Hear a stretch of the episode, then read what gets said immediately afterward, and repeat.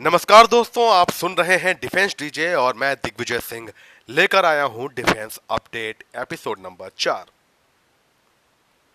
आज की सबसे बड़ी खबर सरहद पार पाकिस्तान से आ रही है। पाकिस्तान ने एक बार फिर से प्रॉक्सी वॉर के साथ साथ जो एक उनका हिडन एजेंडा है कि दुनिया भर में छोटी बातों का हल्ला मचाने का वो शुरू कर दिया है।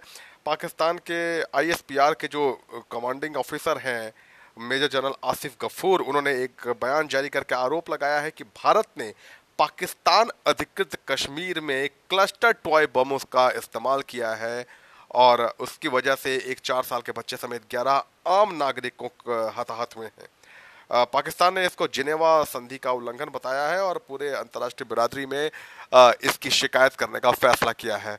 वैसे दोस्तों, पाकिस्तान बहुत समय से ऐसा करता रहा है और अंतर्राष्ट्रीय बिरादरी अच्छी तरह से जानती है कि आतंकवाद के पीछे किसका हाथ है, कौन क्रॉस बॉर्डर फायरिंग पहले शुरू करता है और जब आप सरहद पार से भारतीय ठिकानों पर, भारत के नागरिकों पर गोलीबारी करोगे, आर्टलरी फायरिंग करोगे तो उसका जवाब मिलेगा और करारा जवाब मिलेगा। और जब बम का गोला एक तरफ़ से दूसरे तरफ़ जाता है तो वो ये नहीं देखता कि उधर पाकिस्तानी सैनिक हैं या पाकिस्तान के नागरिक।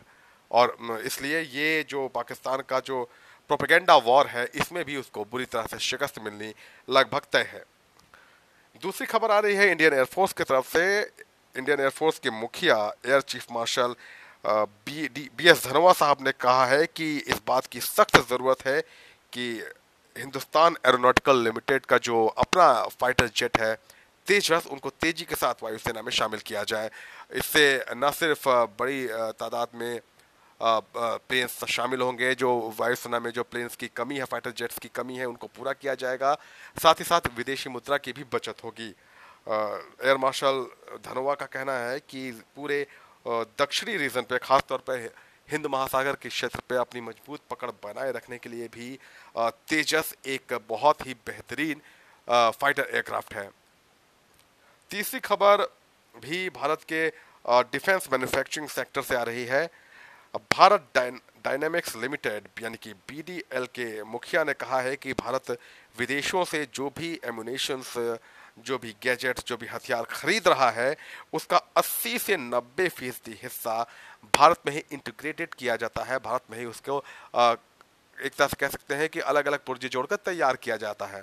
ये सब मेक इन इंडिया प्रोजेक्ट के तहत किया जा रहा है और ऐसा करने से बड़ी मात्रा में विदेशी मुद्रा की बचत हो रही है।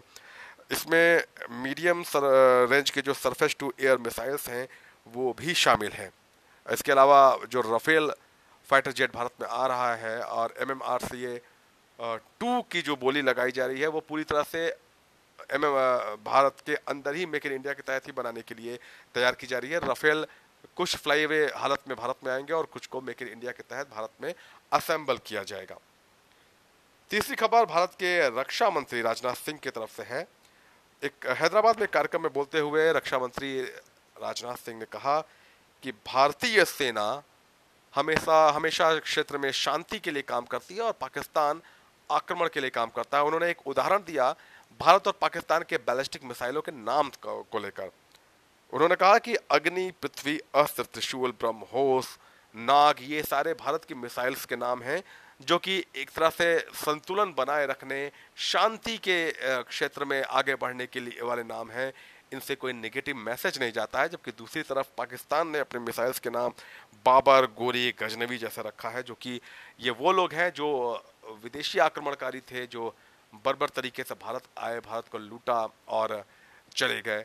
तो ये दर्शाता है कि पाकिस्तान के इरादे क्या हैं।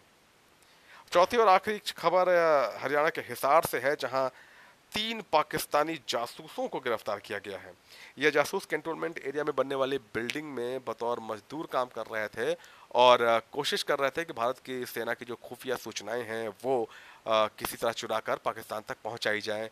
इनके पास से मोबाइल फ़ोन्स कुछ कैंटोनमेंट एरिया के वीडियोस, कुछ वॉइस वॉइस मैसेजेस वगैरह बरामद हुए हैं।